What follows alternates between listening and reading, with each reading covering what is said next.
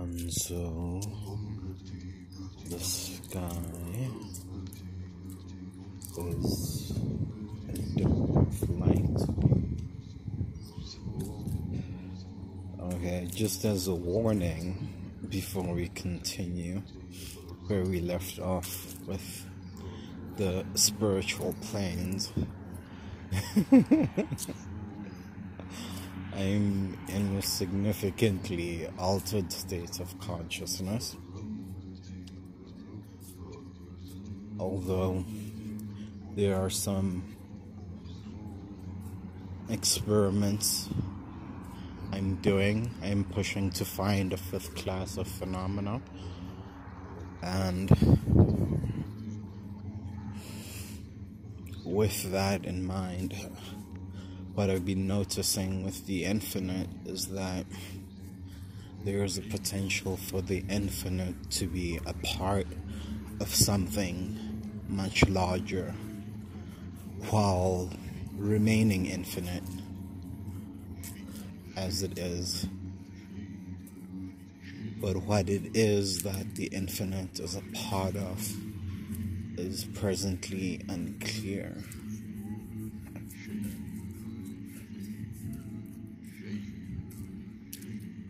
But yes, so what's been happening since my full embodiment of the infinite and unification with the infinite is that my states of consciousness have my state of consciousness, my stable state of consciousness, which is separate although persistent from my is persistent although separate from my stage of consciousness and also stages of spiritual development as well. But yes, the potential for further growth potentially lies with growth of the infinite, which is something that is peculiar to describe because the notion of growth entails changes and increase in a certain quality that can be easily described. But if the main quality by which the infinite can be described is its infinity or its divinity, No, no, no, not its divinity. Although that's a part of spiritual developments more generally, the increasing sense of sacredness of everything. If the only quality of the infinite is its infinity, and we ask ourselves, by what means can infinity week.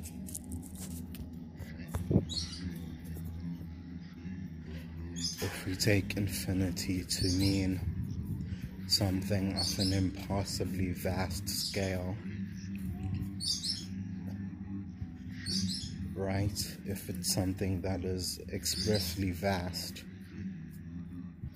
and manifest, then growth of infinity wouldn't be too meaningful.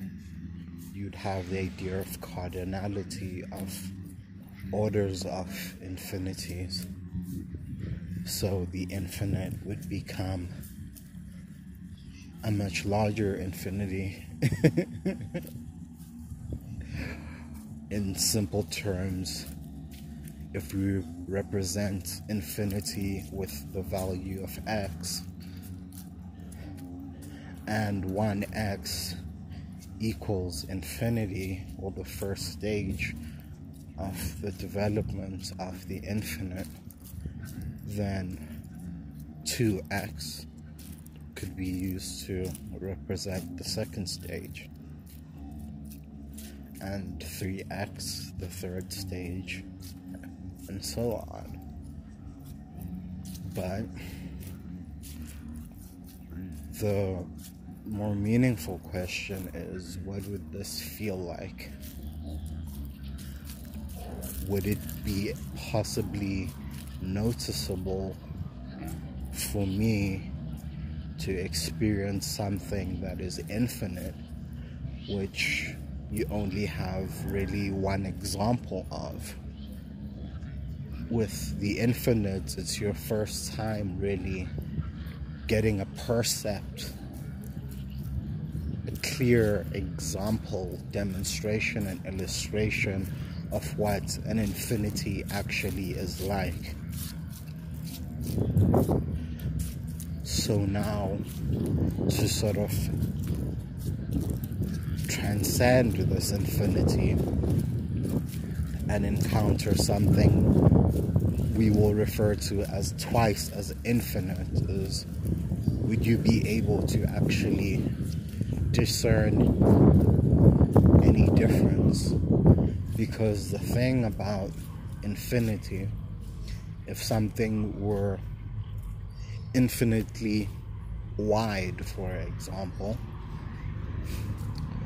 and you had a second thing called 2x overlaps with x right? The second stage overlaps with the first stage. The first stage would already be infinite. would already be infinitely vast.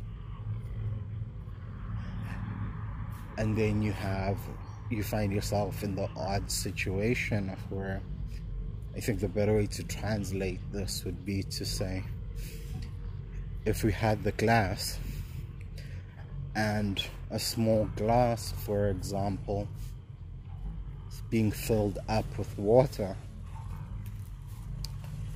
And we consider if the glass is full, then it is infinitely full.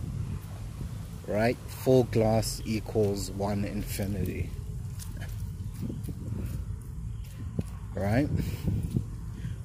That's what the infinite is represented by. One full glass.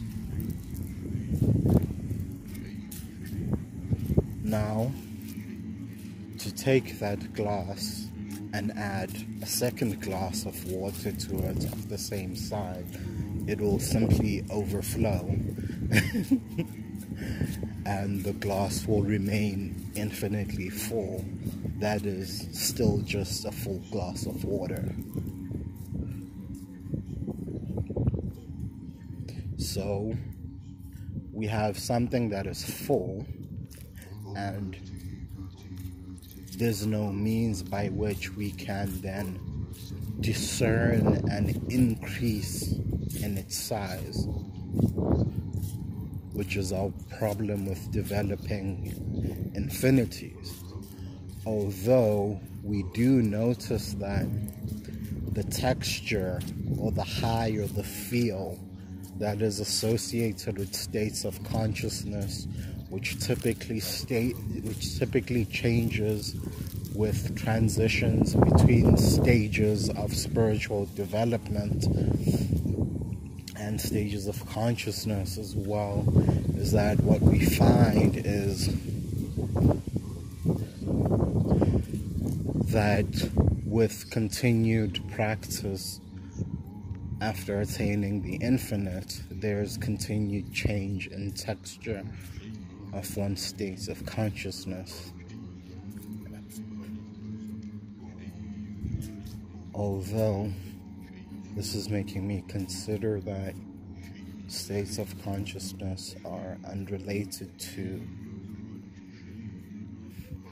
stages of consciousness and stages of spiritual development. Unrelated in the sense that hmm, unrelate that unrelated in the sense that your state of consciousness has really nothing to do with your spiritual development at all, really. it has really nothing to do with it. It's just one of the things that are there, one of the aspects, one of the characteristics, one of the parts of the psyche, the psychological correlates of these stages but states of consciousness and changes in states of consciousness have actually very little to do with actual development. They just peripheral in the same way that Neem Karoli Baba would say that siddhis or spiritual powers, the miracles and so on, are chicken shit.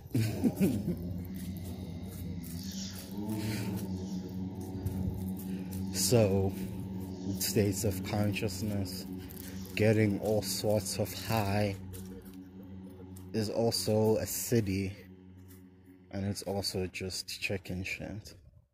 The amount of bliss you feel, the amount of euphoria there is all these other pleasantries are just bonus content more than anything.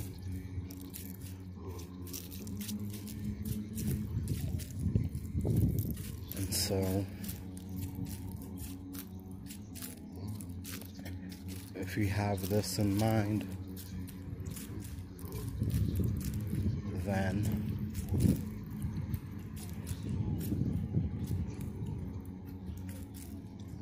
What we see is that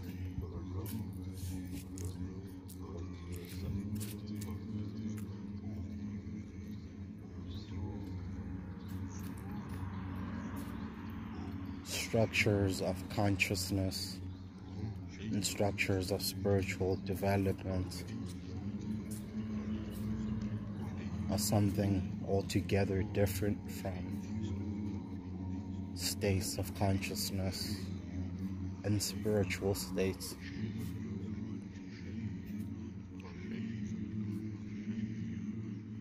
And so, returning to a question about spiritual development or infinitive development, the development of our divine aspect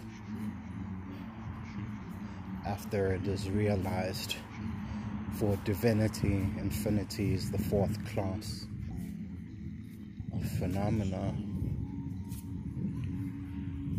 or the fourth element represented classically as fire.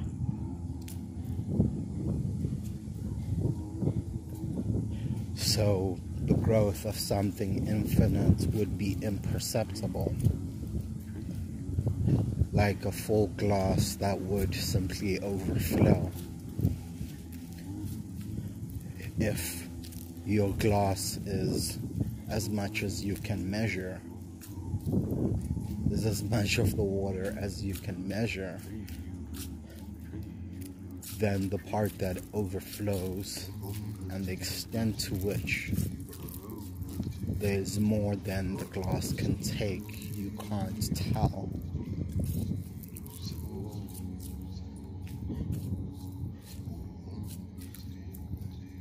if your ruler is 30 centimeters long and you are measuring something that is 50 centimeters, you'll have to measure twice.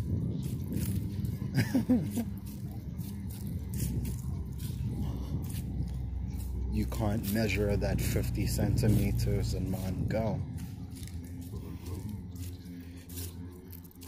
the thing about the water example is more accurate.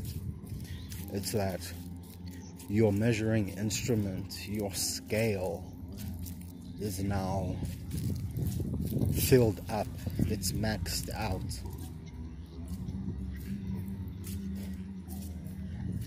And you wouldn't be able to get a clear measure if you then poured out, because that's the thing, you take your glass of measuring, let's say you had a bucket of water and you are measuring how many glasses of water in a bucket. Measuring higher infinities is like taking a glass and then pouring the glass back in and then taking another glass.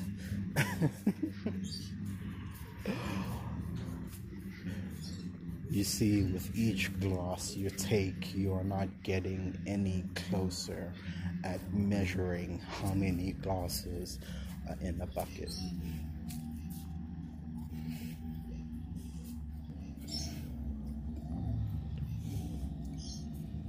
The second definition of the infinite as something that lacks any measurable quality. That's what we mean by infinite in the second sense. Is that it lacks any quality by which you can then determine changes in it.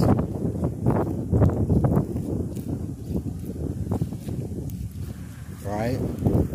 Something immeasurable to become more immeasurable, how would you be able to possibly tell the difference between one scale of immeasurability and another scale of immeasurability? To say of something that it is now twice as immeasurable as it was before is nonsensical.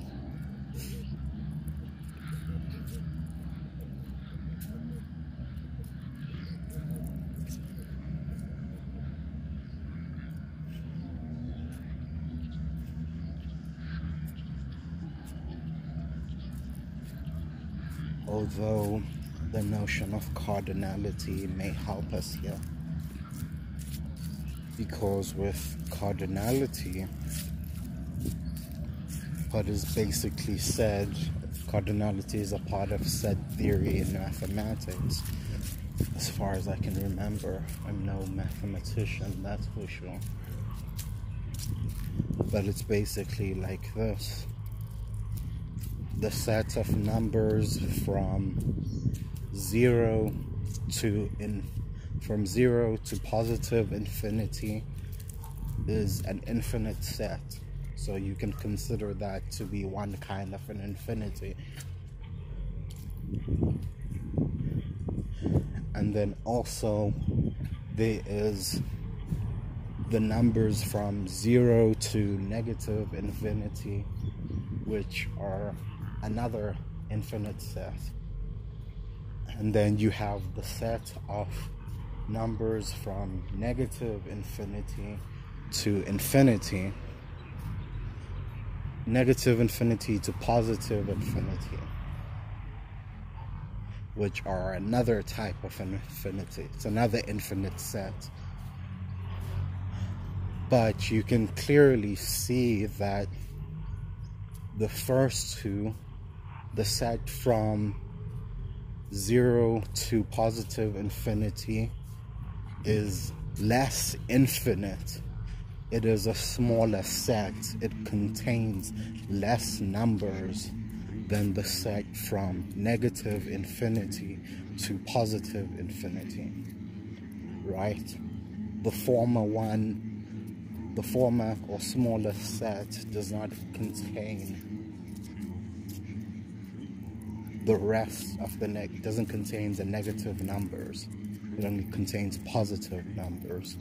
All the positive numbers and the negative numbers is a lot more numbers than the positive numbers on their own.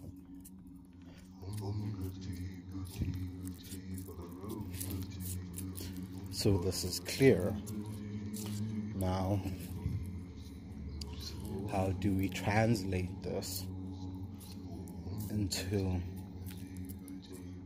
our present practice, our present understanding of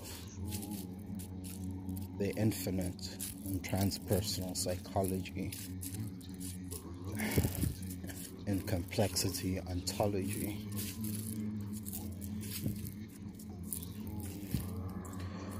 All right?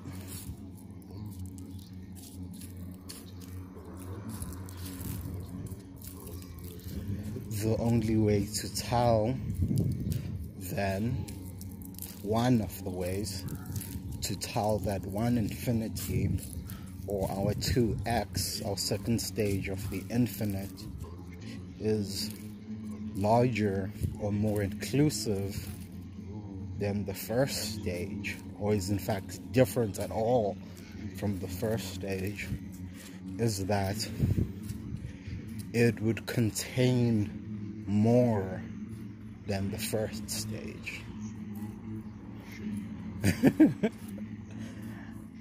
and what we mean by contain more than the first stage is that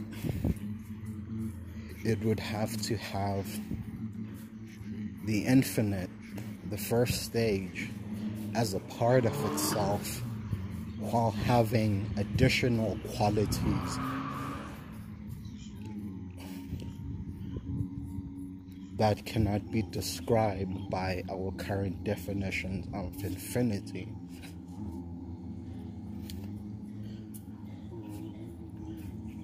So it would be the infinite plus x plus something else.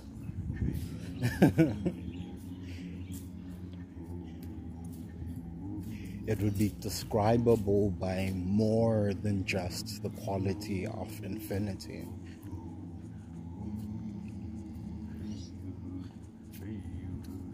And this is the sort of predicament we found ourselves in before the infinite. In the void, we found ourselves with this problem. Is that, or rather, with the macrocosmic or absolute consciousness, is that we end up with omnistic and all inclusive definitions of phenomena of our experience. What we ended up having is that we talk about the all. Okay, in basic descriptive terms, what is more inclusive that is all? It is all and everything. What's bigger and more inclusive than everything? he really isn't. And you sort of only differentiate everything and the all from the infinite by the fact that the all always has some kind of limit, some kind of a boundary to it although a minor boundary, although a very subtle boundary, it is always all of something. Right? Which is odd too. And sort of the way you differentiate the infinite from the all is the slight difference between their notions of everything. The difference between undifferentiated reality that can be differentiated, undifferentiated reality that can't be differentiated.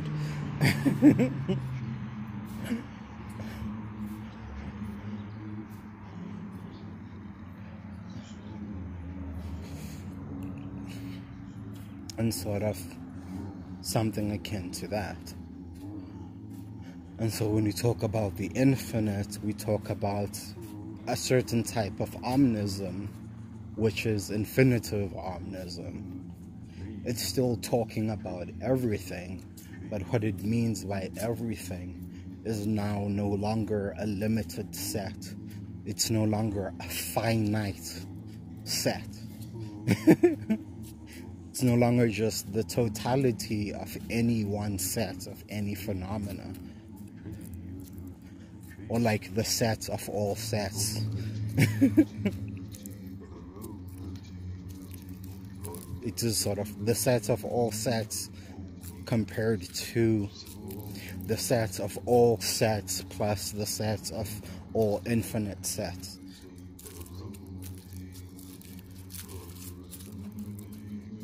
Small partial partial differences. Or rather, it's the set of all finite sets compared to the set of all infinite sets. That will be the subtle difference.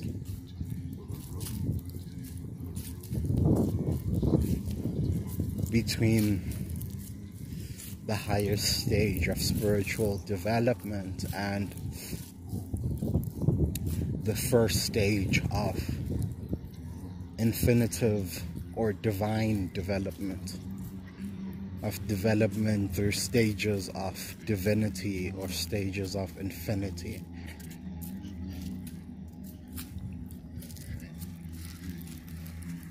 And so, if we're talking about the sets of all infinite sets, then simply how we would differentiate it from the second stage is that it's only the set of all infinite sets. So you have to add that it's the set of all infinite sets plus the set of all finite sets.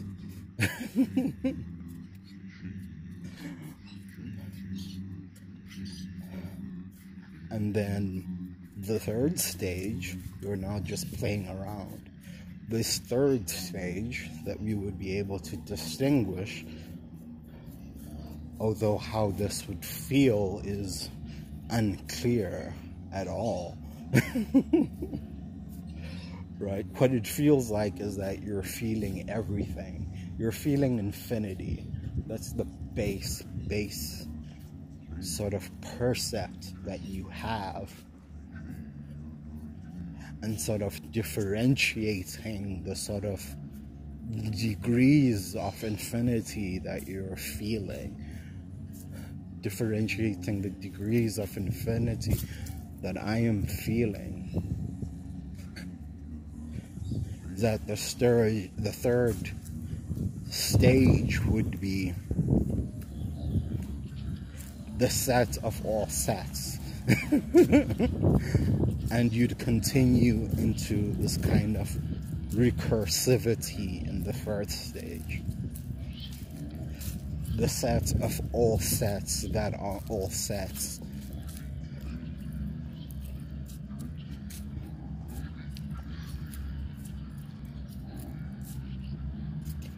The sets of all sets that contain all sets. The sets of all sets that contain sets that contain all sets.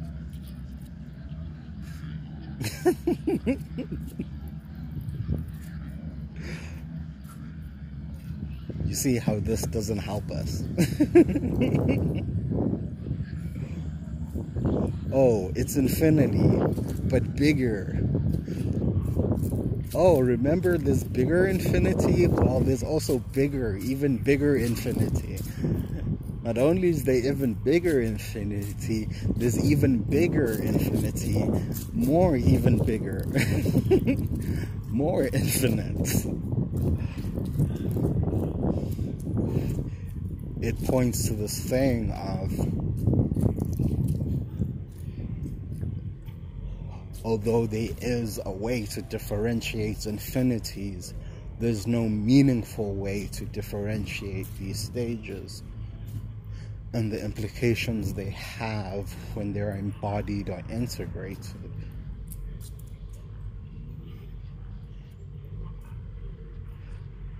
Because it doesn't feel like there's been a change if something was overflowing to begin with and you had gotten used to the degree by which it is expanding and you are expanding with it then unless you encounter something that is completely other or meaningfully other, then you wouldn't know, you wouldn't be able to tell, you wouldn't be able to feel the difference.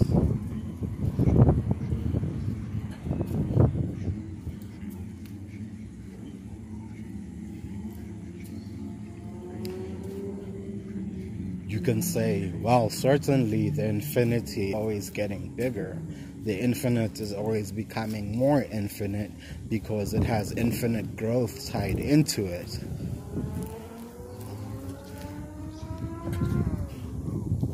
But also, the other side of it is that it might have no dimensionality at all. But then, if we're using more descriptive terms and less mathematical terms, what would you say is, what could we say is the experiential difference between the first and the second stage?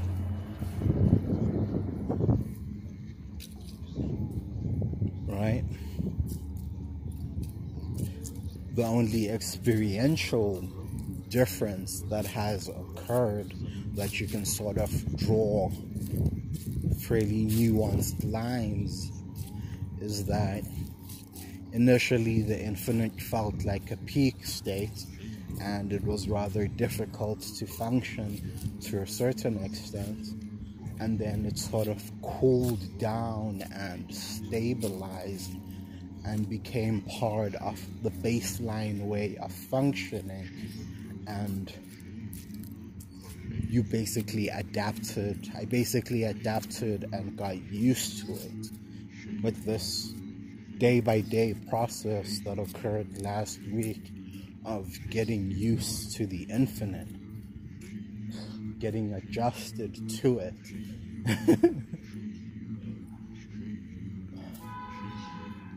because I can still feel it now. The power, the intensity of it is something salient, something you can always tap into. I'm always quite aware of how potent it is. I'm often aware of my situation.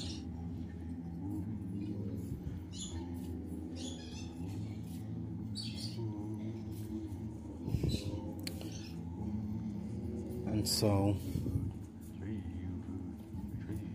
from that, and sort of including and excluding changes in the texture of my state of consciousness as states, psychological states vary constantly. I find that they're no longer a useful way for differentiating one stage for another, although they're meaningful up to a point they stop being meaningful because state of consciousness varies significantly and doesn't correlate well with stages of development.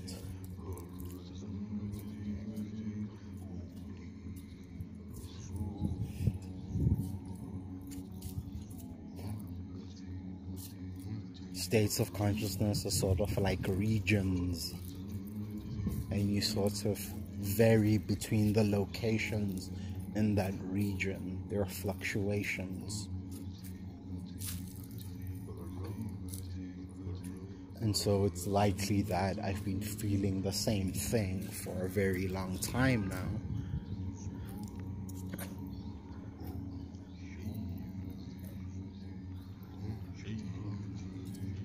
but it's just been fluctuating. They've been, it's likely that there's been no meaningful change in my persistent state of consciousness. Wait, that is actually a lie. Well, that's the thing. You sort of have layers to your states of consciousness. You'd have the dynamic layer, which fluctuates constantly.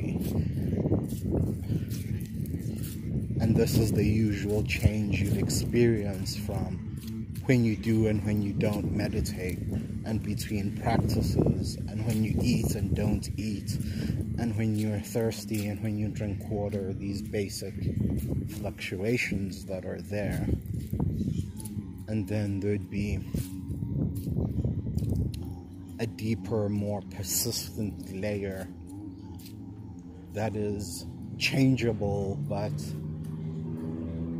that is changeable more frequently than the persistent layer, but is not really meaningfully tied to is not really meaningfully tied to ah, I forgot what I was gonna say. It's not really meaningfully tied to your development for example, you can be awake or asleep or in a coma and so on. These larger scale states, but they still interchange and fluctuate very frequently. Something you can call a minor reality shift. And this is sort of states of consciousness in the classical sense.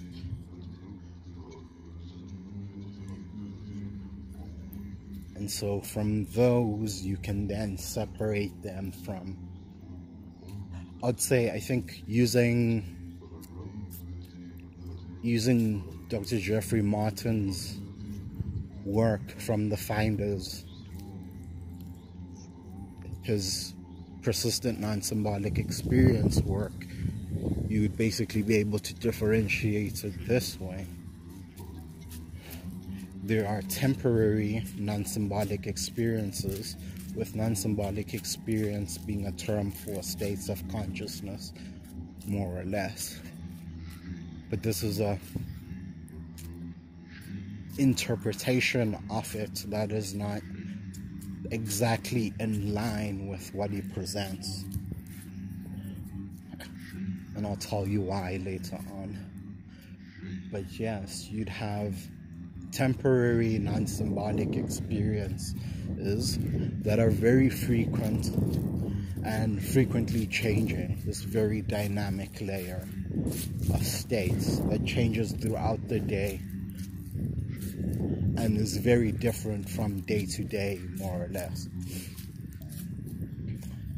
And then you have ongoing non-symbolic experiences an ongoing non symbolic experience would be states of consciousness as you would be told in very typical classical psychological textbooks waking, dreaming, deep sleep. Those kind of larger groups, but these are also changing.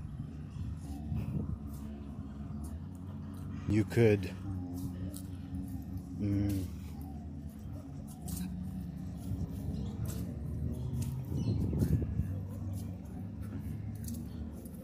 no I'll just leave it be. But yes you could sort of define ongoing non-symbolic experiences as changes in your plane changes in your spiritual plane. For example, from the waking plane to the dream plane and so on.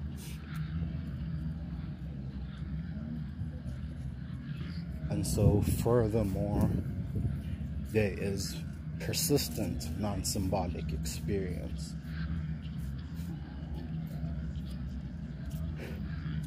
Now, persistent non symbolic experience would be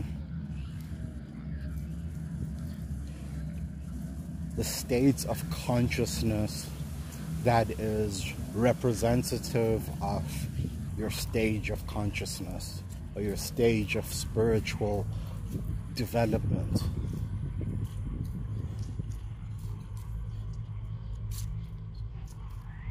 You see now persistent non symbolic experiences and changes in sort of persistent states. Persistent states are some things that are far more stable. For example, you can have changes in your ongoing non symbolic experience, but find that your persistent non symbolic experience is fully present throughout all of them. For example, in some of the uh, non dual cases, you find that you enter dreams and you're fully conscious within your dreams, you're fully conscious within even deep sleep. You basically do not become unconscious at any point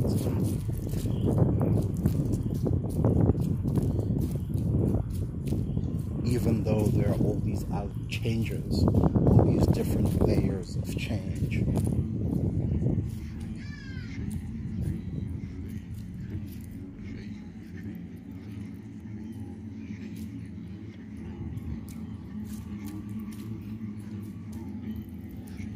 But yes,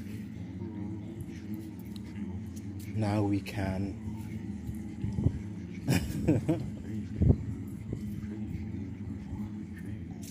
return to our trip report and analysis of the spiritual planes.